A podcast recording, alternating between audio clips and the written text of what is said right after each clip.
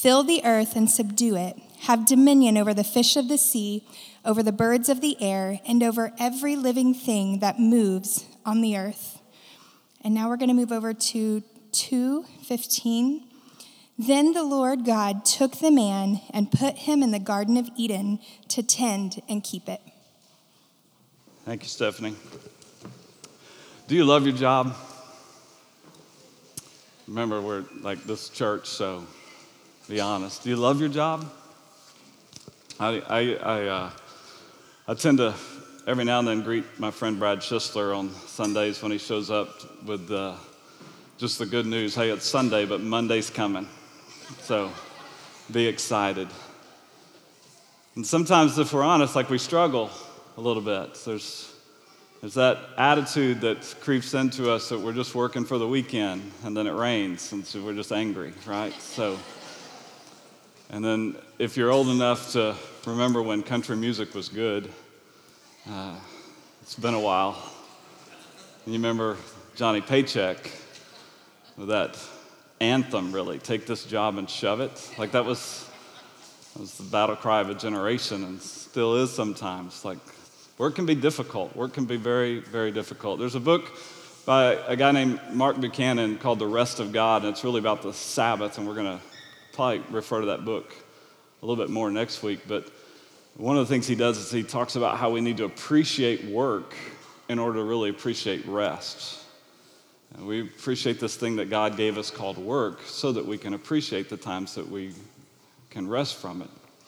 And he gave a story in the book that I thought, I thought was interesting, maybe helpful to some of you. He says, The next time you have a really, really horrible day at, at, the, at the office, the next time your job is just man, it's just beating you up, and you're completely at the end. You're like, you, I, man, I, I'm gonna go.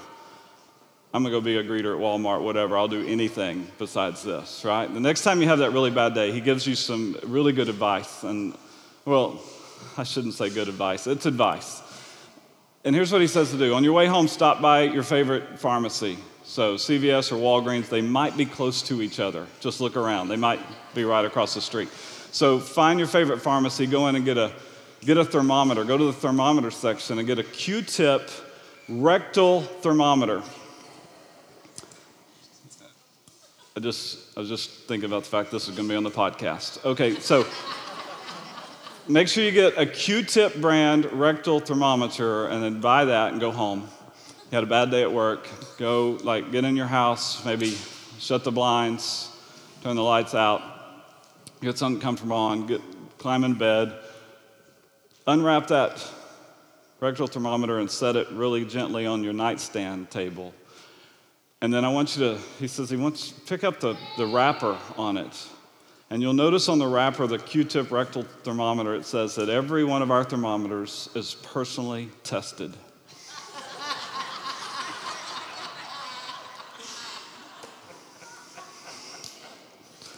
he said, and then just thank God that you don't work in quality control at the Q tip company.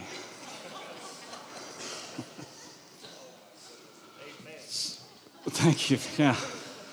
Been waiting a long time for that amen. So that might help some of you, all right? Some of you are crazy enough to do that and try that.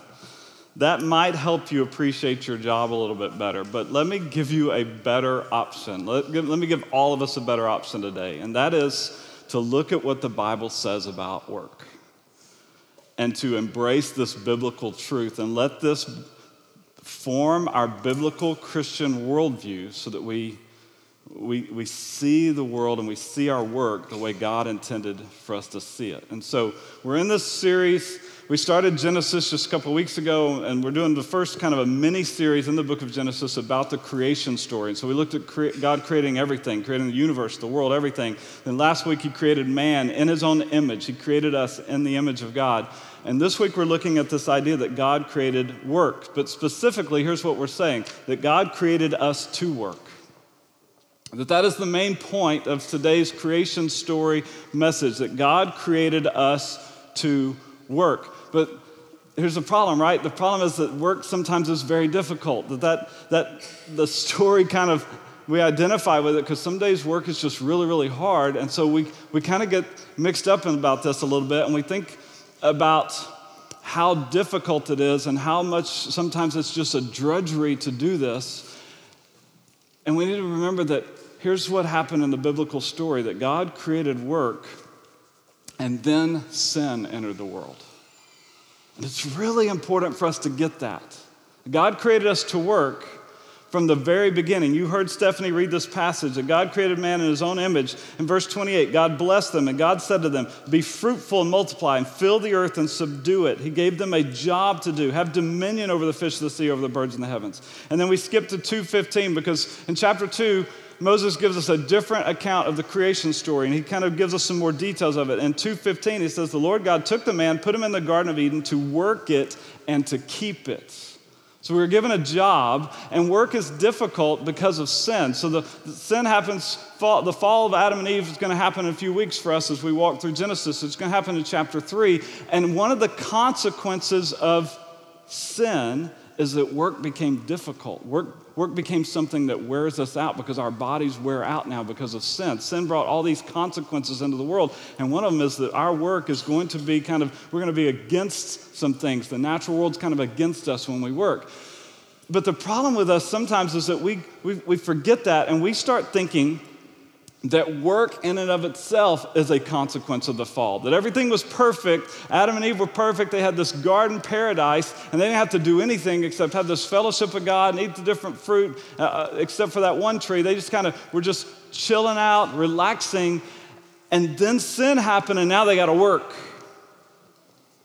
And that's not a biblical worldview. It's not true. It's not the story of creation. This all happens in chapter one. God made us in his image and gave us this job to do. And then he put the man in the garden and gave him the work of keeping it before the fall, before the consequences of sin rolled out. Sin makes our jobs difficult, but God, because of Jesus, can redeem that so that we can see it with the right perspective that God created us to work. And so, if we understand that, we can embrace our jobs. It may not always be easy, it may be difficult at times, it may be really, really hard at times. It may not be something that you really enjoy all the time. But if you understand this biblical worldview, you can, you can embrace this truth that God created us to work and that we ought to work. Uh, Pastor Tim Keller, author that I like, he says that we're made to work and we're only happy if we do work. Like we're, we're so created with this purpose in mind that God gave us a responsibility, that God gave us a job to do, that maybe we're only truly fulfilled. Maybe we're only truly finding our purpose. Maybe we're only going to really be satisfied and happy when we are working, when we're producing something, when we're being creative, when we're, when we're doing things that are getting those kinds of results. That maybe we should consider that.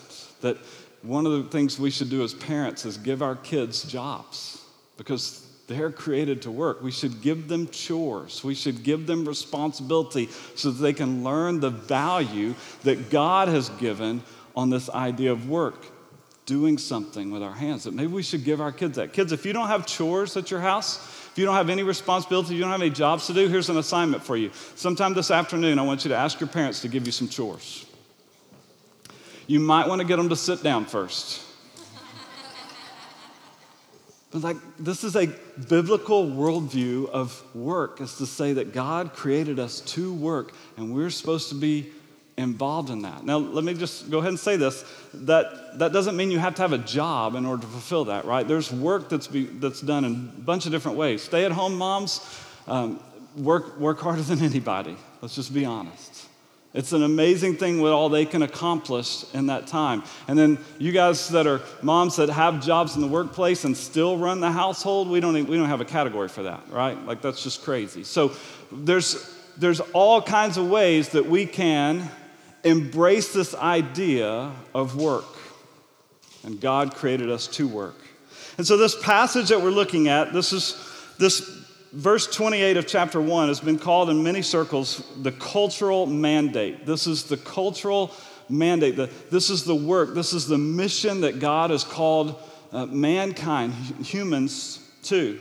And so, if you break down that cultural mandate and the types of work, you start to see a really clear picture of what God has called us to. The first phrase is be fruitful and multiply and fill the earth. That's what he says.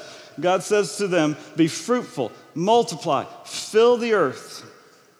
What that means is that we're, we're called to develop the social world. We're called to build families. We're called to build churches, schools, cities, governments, laws, all those kinds of things. We're called to create cultures and build civilizations.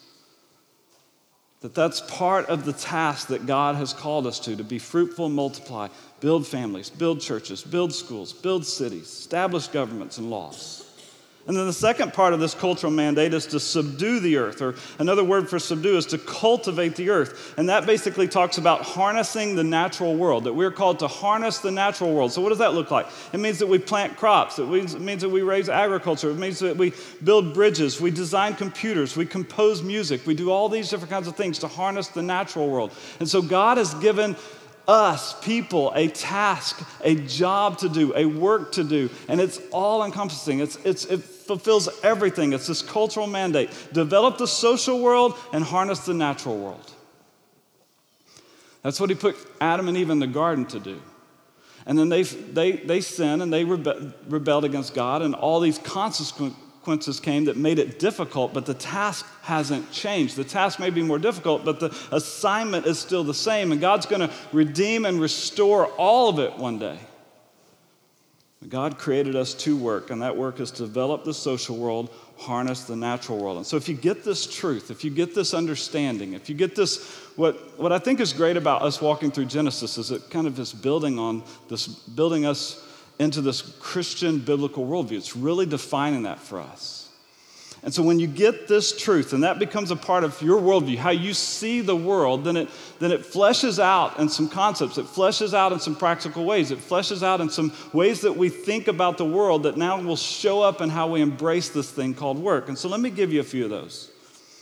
If God created us to work and He's given us this job of developing the social world and harnessing the natural world, then I want to say this then all work is sacred. All work is sacred. Now, let me help us understand that. In modern thought, really for hundreds of years, there's this idea that has crept in that's formed a false worldview because it's not a biblical worldview. And that is that there's this idea that there's a separation, a divide between what's sacred and what's secular. It's called the sacred secular divide. And that idea comes from modern thought. It comes from, uh, it doesn't come from the Bible. It's not a biblical concept to divide the sacred and the secular. It's, it's completely outside of that, but it basically separates these things that are pertaining to God, that are religious things, that are uh, those kinds of activities that we do in church and worship and things like that are separate from all the other normal things that we do, all the regular stuff that we do uh, outside of that realm of our lives. It's compartmentalizing our lives with this huge divide between what's sacred and what's secular. And it's, it's not a biblical concept, it's not a biblical mindset. But here's the problem unless we pursue and develop a Christian worldview, a, a, Christian way of viewing the world, then these other worldviews creep into us all the time. They, they constantly try to take hold of us and our minds, and then they affect how we live and how we view and how we shape, uh, view the world. Like that's, that's part of the problem with these other worldviews. If you don't have a Christian worldview, you'll adapt some other worldview. And so, this sacred secular split that basically said there are some things that are sacred and everything else is less than, everything else is not as important, everything else is just secular or worldly, and it's just common. Instead of seeing that God has made everything and it's all His, and so all the work based on this cultural mandate, developing the social world and harnessing the natural world, is a sacred activity because God is in that activity. That's the job that He gave all of us to do, then we will creep into this mindset and you say, well, okay, I don't, I don't have that mindset. I understand that God created the world. I have this very clear picture in my head that it's not a secular, a sacred thing and a secular thing. It's not a divide between, it's all one thing. But the question is, doesn't that creep in a little bit? Do you see some jobs as more sacred than others? Do you see the job of a missionary or even the job of a pastor, as crazy as that is for me to say that, you see that this job that I do as a pastor or that missionaries do, that that's more sacred or more holy than being an accountant or being a teacher or being, being a, an orthodontist. Like, is, it's so easy for us to kind of think of those things and put them in these different categories and ignoring what God has said about work, ignoring the cultural mandate that we're supposed to be developing the social world, harnessing the natural world, that all these things are sacred activities. And it's easy for us to creep into that. It's easy for us to give into that other worldview and to see those different things. What about places? Do you see places as being more sacred than other places? Like when you gather in a church building, and I know it's kind of weird because like we don't we don't really have to face that all the time because we gather in a gymnasium at the YMCA and we turn this into a place where we can worship. And so, but when one day, like Lord willing, He gives us a building, right? We may have to remind ourselves of this all the time. It's easy kind of right now to go, yeah, the church is not a building, it's a people. The church is not a building. But When you have a building, you start thinking maybe it's kind of a building. And then you start thinking it's a sacred, holy place and it's different than any other place. So, do you see a church building? Or a cemetery or a seminary, and sometimes you can get those confused, but like, do you see those as sacred places and then other places like a, like a gymnasium or a stadium? Or maybe your house is different. Maybe your house you would classify as secular. Maybe my house would, maybe it's Scott Hooper's house is secular. Like, because, because Scott lives there, not because Tamara. We like Tamara. She balances it out, really. Like, do you see that? Like, is a candle, just, just think about it, is a candle that's lit in a house of worship more sacred than a candle lit in your living room? It's so easy to creep into this mindset. It's so easy to adapt this other worldview that there's sacred and then there's secular. So we talk about music, right? Oh, no, I don't listen to that. I only listen to Christian music sacred secular divide? I mean, maybe, maybe the truth is that there's not secular music and Christian music. I mean, the content is one thing, right? But maybe it's not really that clear of a divide. Maybe that's not the picture that we should have. Maybe it's just good music and Florida Georgia Line. Maybe it's that, right? Or good music and Nickelback. I don't know. Maybe it's just that. That there's, there's not this sacred secular division. Have you seen that? Have you ever heard anybody say that? Oh, yeah, that's a good coffee house. It's a Christian coffee house. Really? Like, what, what does that even mean? Like, what the Bible teaches us is that it's all God's. And so we have to embrace that worldview and let it inform all the ways that we see the world and all the ways that we think about the world. Here's, here's a verse for you to remind you of this Psalm 24, verses 1 through 2. The earth is the Lord's and the fullness thereof, or everything in it the world and those who dwell therein. For he has founded it upon the seas and established it upon the rivers. So here's what he said The earth is the Lord's and everything in it, the world and all who live in it. That's all God's. Why? Because he created it. He founded it on the seas and he established upon the rivers. So, our view of creation, our understanding that God created the world, then has to inform how we see our interaction with the world. So that when we are developing the social world and when we are harnessing the natural world and when we are doing our regular jobs, those jobs are all of a sudden sacred because this is the task that God has called us to. Now, let me, let me say this and let's kind of get this out of the way. If the job that you have is evil, and by that I mean it's sinful, like it's, it's, it's doing sinful things, things that are against God's standard and God's law, then that's not what we're talking about. That's not the sacred activity that we're talking about. I'm just talking about the fact that there's no job that we give ourselves to that's less important than any other job because it's all God's, it's all His creation. There's a, there's a book called Total Truth. And if you're going to read one book, like to go deeper in this idea of this Christian worldview and this idea of sacred secular split, that would be the one book. It's by a lady named Nancy Pearcey. It's, it's, it's a really big book. It's kind of a theological, intellectual book, but it's so good and so practical. And here's one of the things she said about this idea Our vocation is not something we do for God, which would put the burden on us to perform and achieve. Instead, it's a way we participate in God's work. And I love this next line. For God Himself is engaged not only in the work of salvation, but also in the work of preserving and maintaining His creation. So when we're working and doing whatever it is that God has called us to do, God has put in front of us to do, we're joining in God's work. Why? Because God's not just focused on spiritual things. Not, God's not just focused on salvation. God is preserving and maintaining and in the process of restoring His creation back to the perfect state. And when we're working in that, we're joining in that work with God. That God is, uh, His work is all encompassing for all of creation. And so when we give our hands to work, our work is sacred. We're joining in what God is doing. Our work is sacred, and that, that leads to this next thought that our work is calling.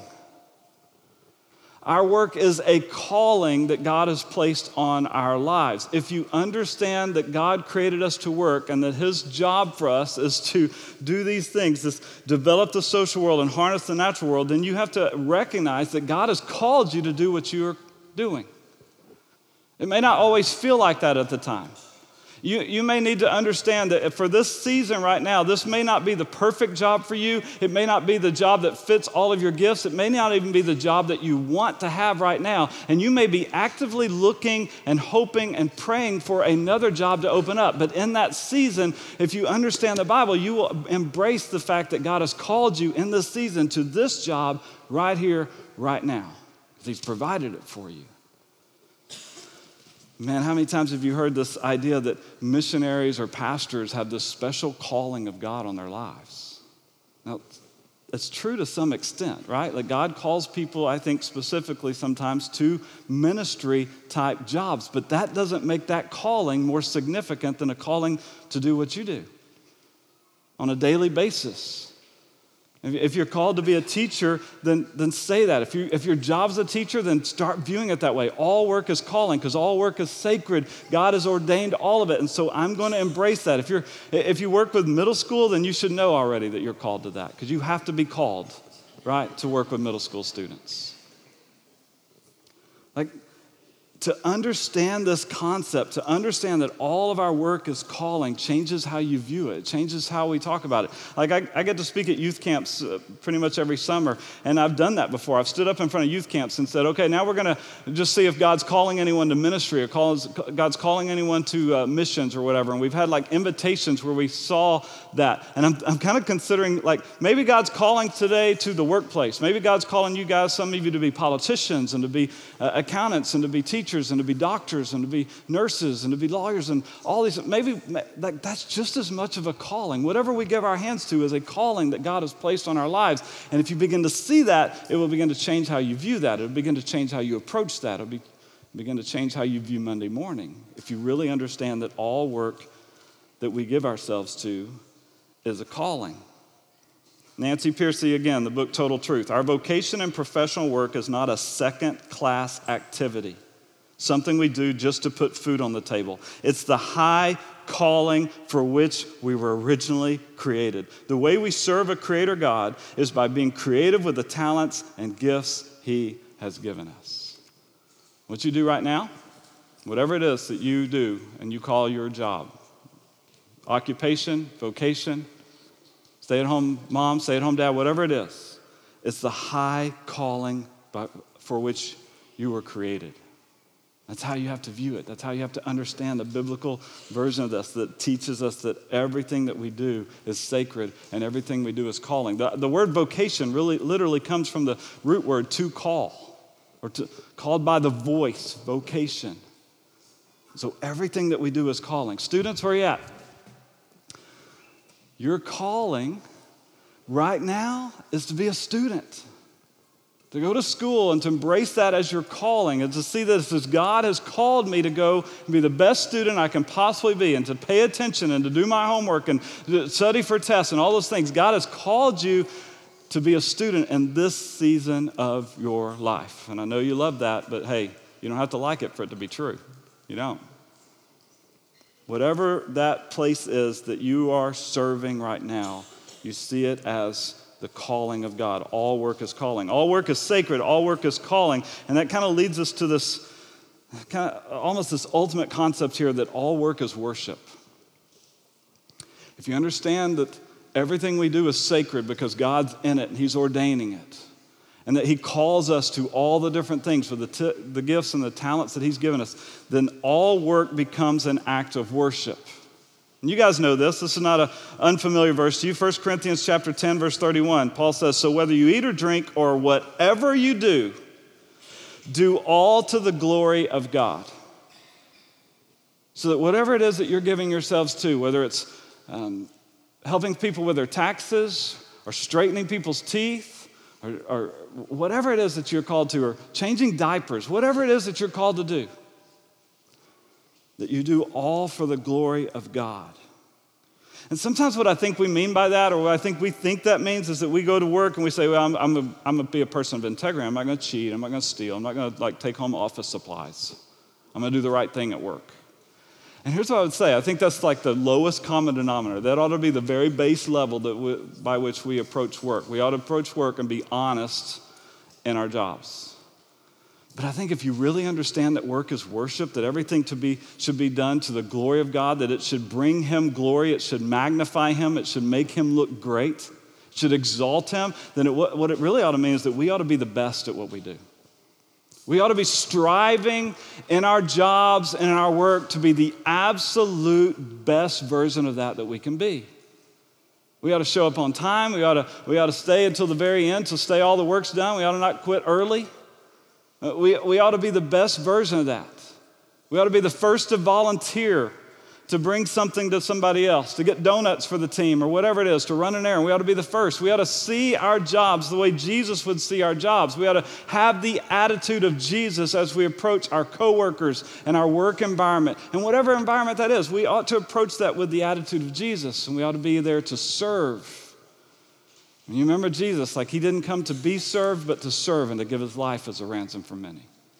There was no job beneath him. The Son of God walked the earth and washed the stinky, dirty feet of his disciples. Jesus was not afraid of work. He was not afraid of hard work. He's not afraid of a dirty job.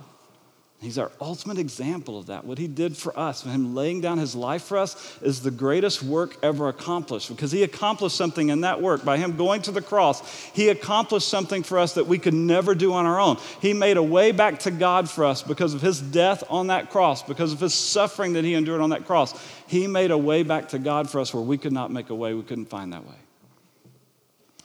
And so we ought to approach our jobs as an act of worship. We ought to approach our jobs as a way to glorify God. You ought to be the best doctor you could possibly be, the best nurse you could possibly be, the best mom, the best dad that you could possibly be.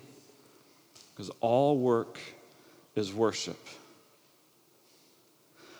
You guys know that um, we gave you, uh, back at Christmas, if you're a member of church, we gave you a gift. We, we gave you a gift of the Right Now Media resource. And Right Now Media, if you haven't signed up for that yet, you need to sign up. You can see Virginia and get, some, get the information for that. But if you haven't signed up, it just gives you all kinds of resources, all kinds of videos, all kinds of teaching resources, all kinds of Bible studies, all kinds of stuff. It's, it's almost unlimited how much you can spend the time doing that.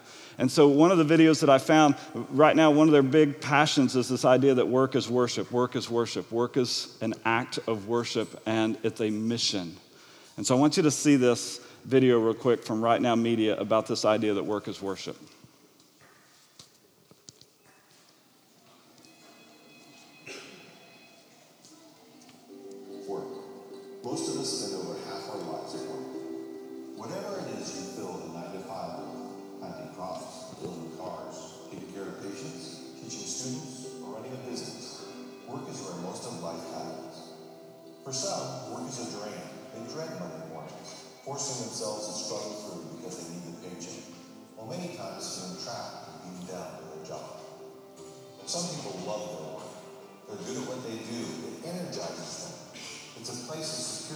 Security, a place to chase dreams, desires, and success. At work, they find fulfillment. We often forget to connect our faith to our work. We don't consider the reasons God may have us at our job. We don't think about the purpose and meaning it could bring to our work. We simply focus on how it makes us feel.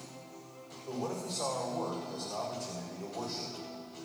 As Christians, we are called to serve Christ with our lives. For a few, that means working as a pastor, a youth minister, or a missionary. Others serve the church by teaching children or singing in the choir. But when Sunday is over, most of us return to our jobs outside the church. For us, our mission is in the marketplace. We may not be the kind of missionary who moves to the far regions of Africa, but around the conference table, around the water cooler, around the cubicle, we have an opportunity to worship the God who created us. He gave us skill.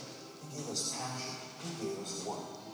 When we do our jobs with excellence and integrity and diligence, it's an act of worship.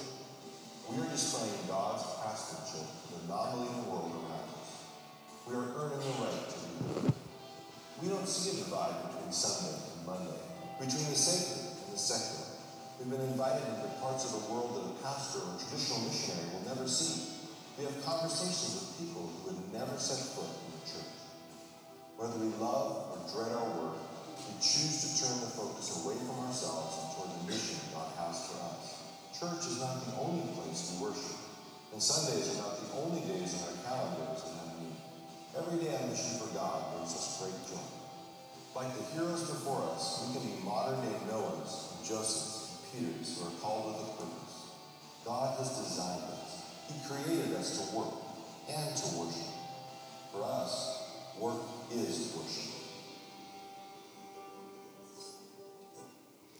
So when you understand this biblical worldview about God, that God created us to work, it means that all work is worship. It means it's an act, it's, it's, it's our way of serving God, it's our way of glorifying God by being the best that we can possibly be. And then this leads to what he said in the video this leads to this idea that all work is mission. That God has uh, gifted you and called you with certain talents and certain abilities and provided different jobs and different avenues of work, different responsibilities, so that he can kind of send out his army into the mission field. And, and he's mobilizing you in that job. 2 Corinthians 5:20 Paul says it this way therefore we are ambassadors for Christ God making his appeal through us. God making an appeal to a lost world to be reconciled to God to have a relationship with God that only comes through Jesus Christ. The only hope for the whole world is Jesus Christ and his death on the cross. That's the way that we can be reconciled and made right with God.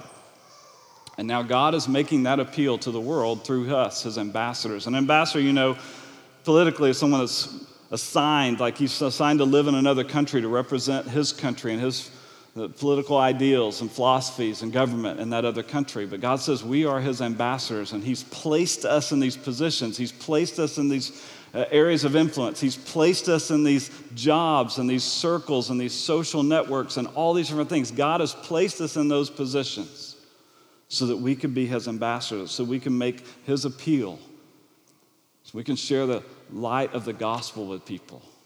And so, what does that mean? Like, it means that first and foremost, that you go be the best teacher that you can be. You go be the best accountant that you can be. You go be the best whatever job that you have. You go be the best at that you can possibly be. And then here's what happens you earn the right to speak for God in those places, and you do it. You don't take your light and hide it under a bowl or hide it under your desk, you let it shine. You speak the truth. You realize there's no divide between the sacred and the secular. And so you bring your faith into the workplace with you because of that's who you are and because of the employee that you are, because of the job that you do, because of the excellence with which you give attention to your kids and your family, whatever it is that you're given to, then you are earning the right to speak. And that's why we need more people who recognize that they're called to business. And we need more people that recognize they're called to politics. We need more Christ followers that are called into the field of science, and the field of research, and the field of all these fields so they can go and earn the right to speak the truth for God in those arenas. All work is mission. So do the very best that you can and then share the gospel relationally with the people that God has put you around. Whatever that looks like. Do it with all of your heart. Do it all for the glory of God and recognize that all work is a mission. It's an opportunity for you to represent Christ in everything. There's an article called Breaking Down the Sacred Secular Divide. It's just like a blog post article by a guy named Mike Baer, Baer who is kind of an expert on this idea of business as mission. And I love this quote because he says this about this whole idea that we've been talking about. He says, What I've seen as people begin to grasp this truth, this worldview, that God has called them to business, or you can insert job, whatever it is that you're doing. That God's called them to business and that his calling is both high and holy with none greater or lesser. That's a tremendous freedom and abandon and a confidence to throw themselves into glorifying and worshiping God in and through their call. The church becomes stronger. The kingdom expands.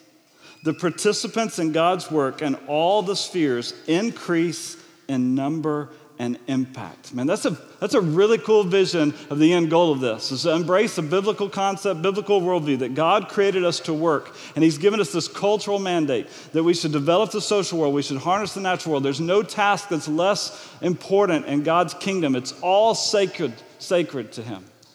It's, it's all a calling. Our work becomes a worship, an act of worship that we bring glory to God, and our work is a mission, giving us opportunities to connect with people that may never come into a church worship service and share the gospel with them. And when we understand this calling on our lives, when we understand it's that important, we understand that what He's called us to is the high calling of God, the church becomes stronger, the kingdom expands.